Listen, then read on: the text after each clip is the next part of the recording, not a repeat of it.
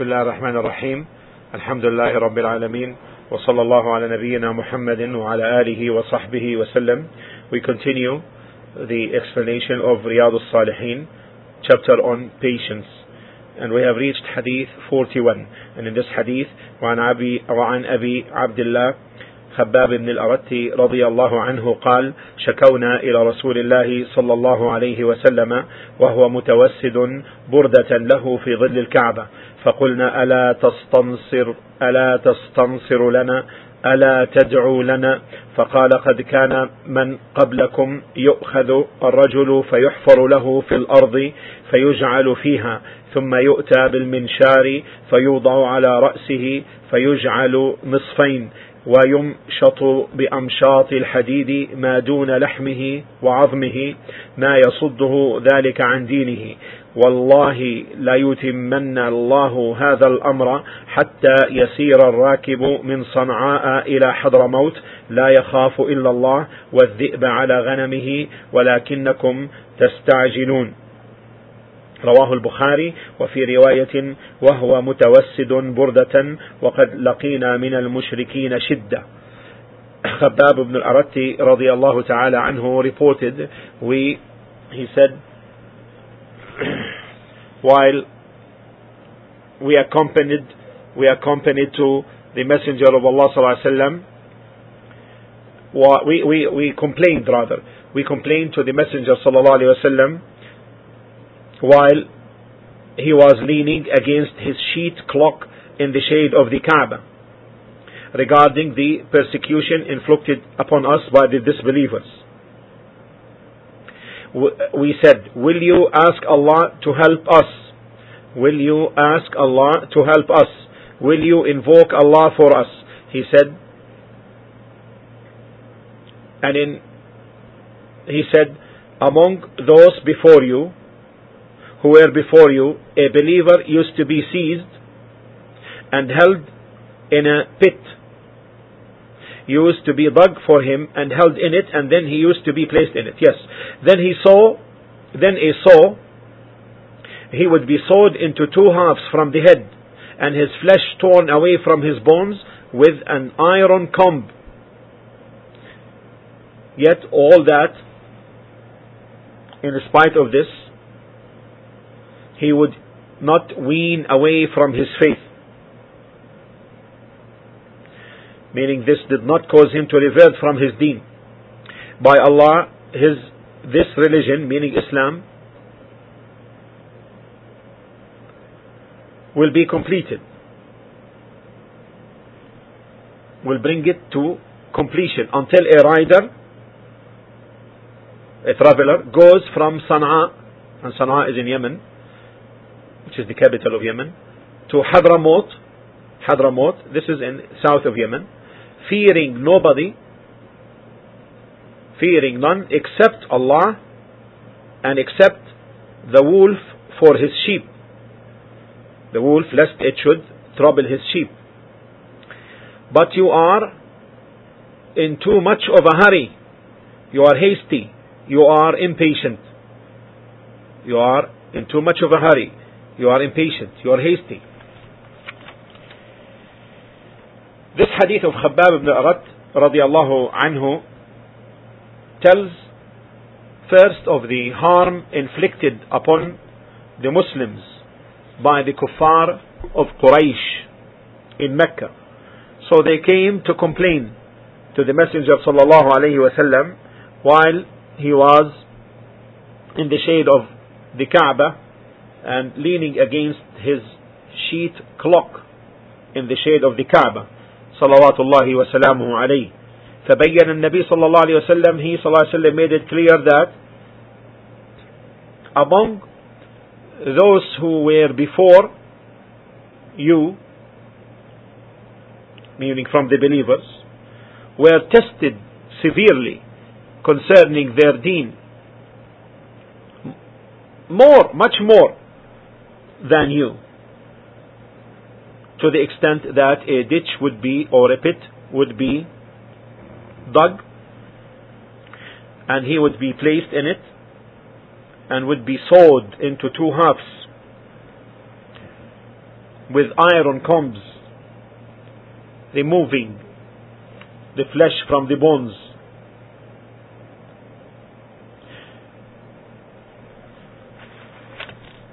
And this is a great harm. Then he sallallahu alayhi wa sallam swore by Allah, when he said by Allah, Allah will bring this matter to completion, meaning will bring what he sallallahu alayhi wa sallam brought from the message of Islam until the traveler.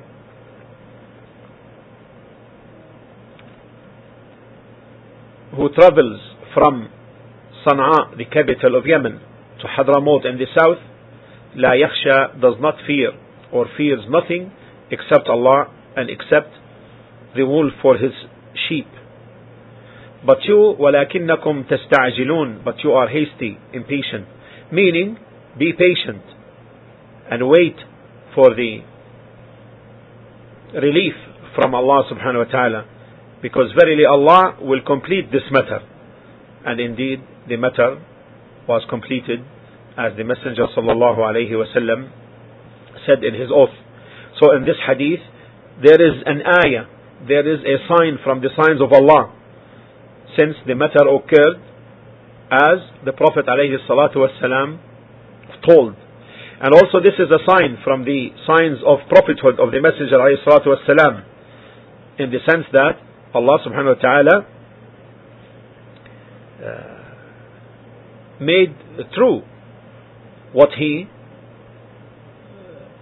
informed of, and this is a testimony to him from Allah concerning his messengership and the message he was trusted with, as Allah subhanahu wa ta'ala stated in Surah Al-Nisa chapter four verse one hundred sixty-six, لَكِنِ اللَّهُ يَشْهَدُ بِمَا أَنزَلَ إِلَيْكَ أَنزَلَهُ بِعِلْمِهِ وَالْمَلَائِكَةُ يَشْهَدُونَ وَكَفَى بِاللَّهِ شَهِيدًا. But Allah bears witness to that which He has sent down, meaning the Quran, unto you, O Muhammad sallallahu alaihi wasallam. He has sent it down with His knowledge, and the angels bear witness, and Allah is all sufficient as a witness.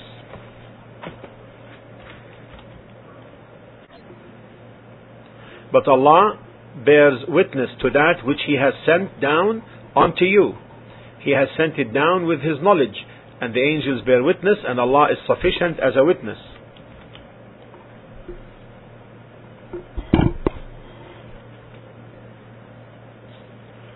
And in this also, there is evidence. There is evidence for the obligation to be patient, to be patient, facing the harm by the enemies of the Muslimin, and the, the, the patient ones will be the winners. So what is obligatory upon the person is to face what is to face the harm and hurt by the kuffar by being patient and anticipating reward, and also waiting for the relief from Allah subhanahu wa ta'ala, being confident on that, and should not think that the matter will be done quickly and easily. And Allah subhanahu wa ta'ala may test the believers by the kinds of harm which may be inflicted upon them by the kuffars, and that it may that they could also kill them, as the Jews killed the prophets. And the prophets were the the greatest of callers to Allah, and greater than the Muslims in their rank. So let the believer then be patient and await the faraj, the relief from Allah, and should not be bored nor be resentful and distressed. Rather, he should be firmly established like a rock, and the outcome is for those who are pious and persevering on Allah subhanahu wa ta'ala is for their help. And the person, if he is patient and continues and takes the path which leads to his objective without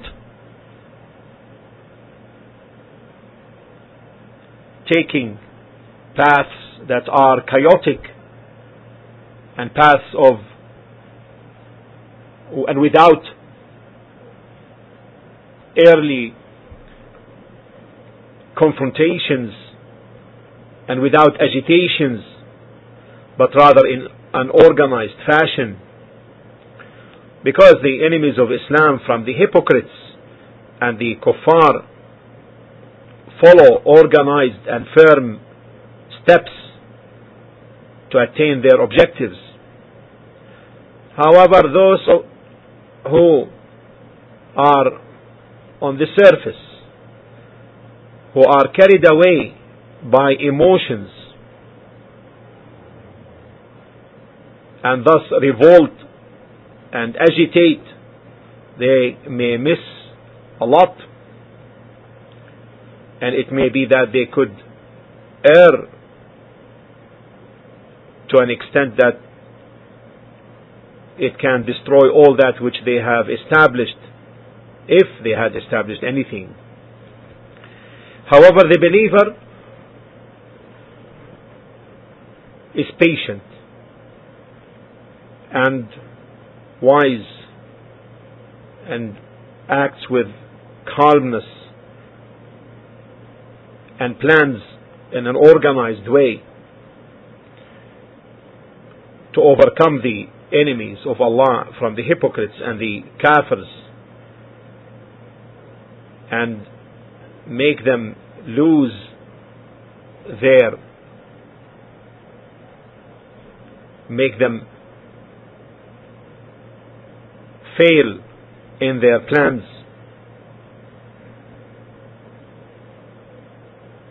And they should know that the kafirs plot and like to agitate the believers so that they take opportunities to take them over.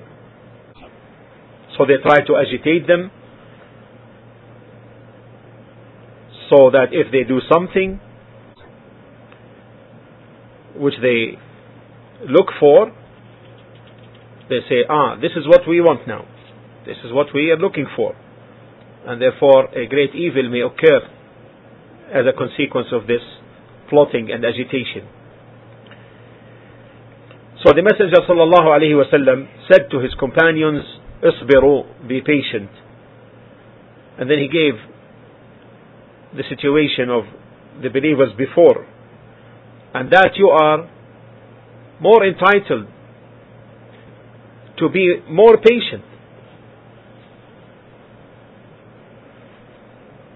because you are the ummah of Muhammad sallallahu alaihi wasallam, the ummah of patience and goodness.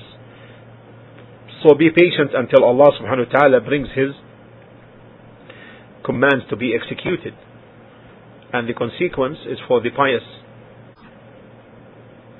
So it doesn't mean that the person to be kept silent concerning the evil, however, to work with organization and planning and good running and management of affairs, and wait for the faraj from Allah, the relief from Allah, and shouldn't be bored. It's a long way, especially at the beginning and emergence of fitan. And those who agitate the fitan would like to, to the best of their ability, to reach to the peak of their objective. So therefore, disconnect that for them, prevent them from doing so, and be more patient and better in plotting. They plot, and Allah subhanahu wa ta'ala is the best of plotters. And from this hadith, which is very applicable to our times and a reminder for us in these turbulent times of fitan, that people should not be hasty when they are not well prepared, and when they need to focus on matters which are of higher priorities than other matters, so as to make the ummah stand on sound foundations, and not to agitate and revolutionize and so forth and get into early confrontations or be misguided by deviant sects who carry revolutionary banners and carried away by emotions just because we want victory. You cannot praise the victory without a checking for that which is the criterion for the believer to be in support or in opposition to those who may achieve such a victory, because victory is not a criteria for the correct and soundness of the creed. Communists had victories over their enemies. Fascists had any victories over their enemies. People holding to false creeds won certain confrontations or battles, whether on group levels or on state levels or you name it. So don't be misled. Check. Is this victory, which is made to be seen as a victory, what's the objective behind it? Is it to have the banner of Allah, truly Tawheed, to be prevalent? Or there are other agendas and objectives behind that? So we should not be fooled, and we should look at matters with keenness and in the light of the Sunnah, which will help the believer distinguish the true path from the deviant path. So don't be misled by this party or that group. Look for their creed and their objectives, and don't rush. This is deducted from this hadith as a benefit in its applicability towards the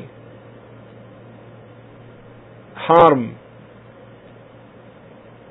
which may be inflicted on Muslims by the kafirs and by the hypocrites and by the deviant sects as well.